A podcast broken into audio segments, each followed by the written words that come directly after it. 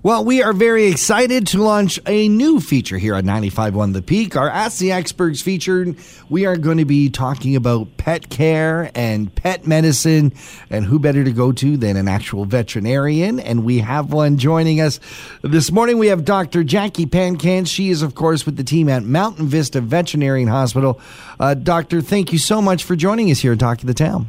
Hey, thanks, John Emily. I'm so happy to be here. It's really exciting to be part of this program. It's great to reach out to professionals, and and so many of us have our furry friends, mm-hmm. and there's always so many questions about how to look after them because.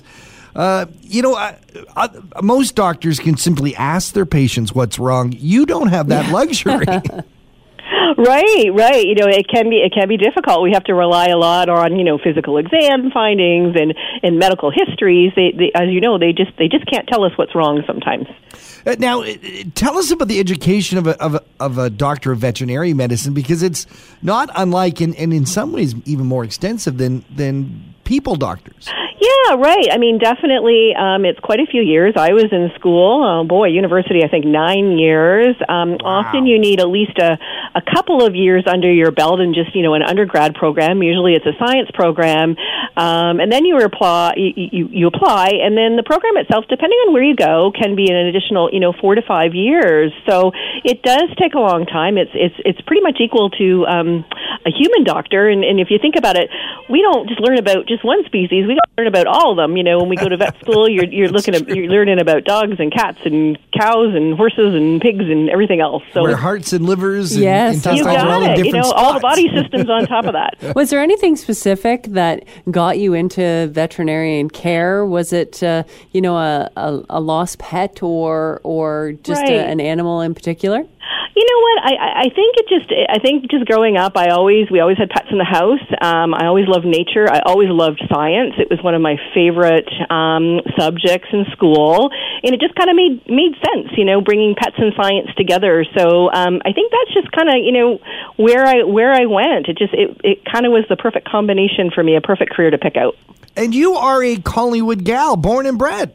You got it. Yeah, born in the old uh, General Marine Hospital. Um, yeah, I was born and bred here, and as well as both my boys, I have two boys at home. Mm-hmm. They were also born in the Collingwood Hospital, so I didn't. I didn't go far. now, go now far. obviously you couldn't stay here to study uh, veterinary medicine. Where did you go?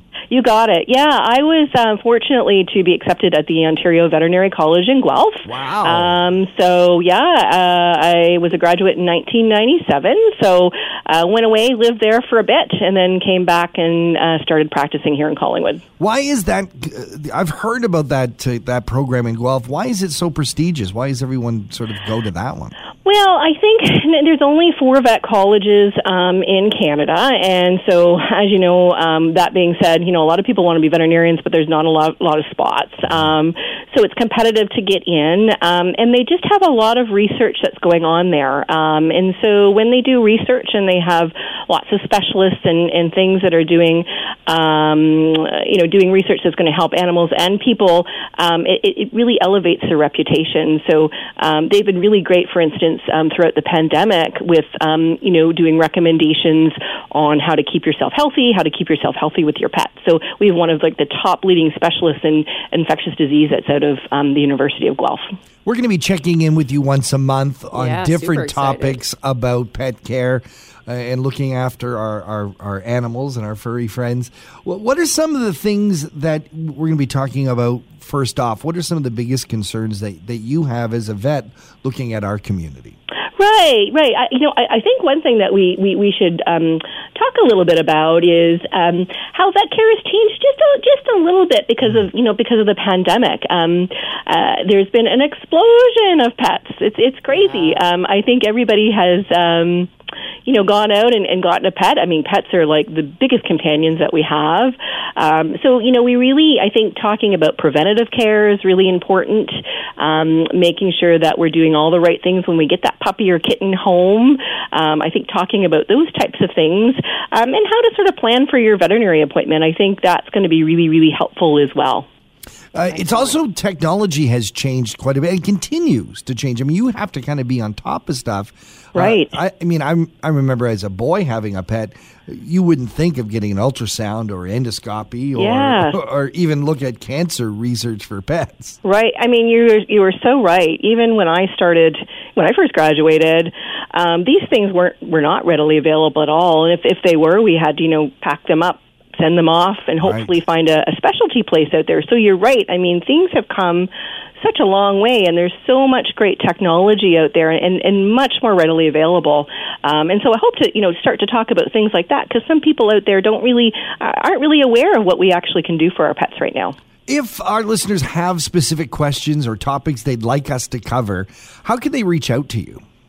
Um, well, I think they certainly can contact you at the peak. I yeah. imagine you probably have a um, website with an email, so that you know any questions. Um, I'm here to answer just about anything. Um, also, we have a website as well. So www.mountainvistavet. Um, there is a contact form on there, and we're always happy to answer any questions or, or um, have any concerns to address there. Dr. Jacquie Pankatz, thank you so very much. We are so excited about getting opportunity to regularly check in with you and, and make sure all of our, our, our, our furry friends are safe. Thank you so much. I'm really excited about the next uh, next year doing these these interviews. So uh, thank you so much.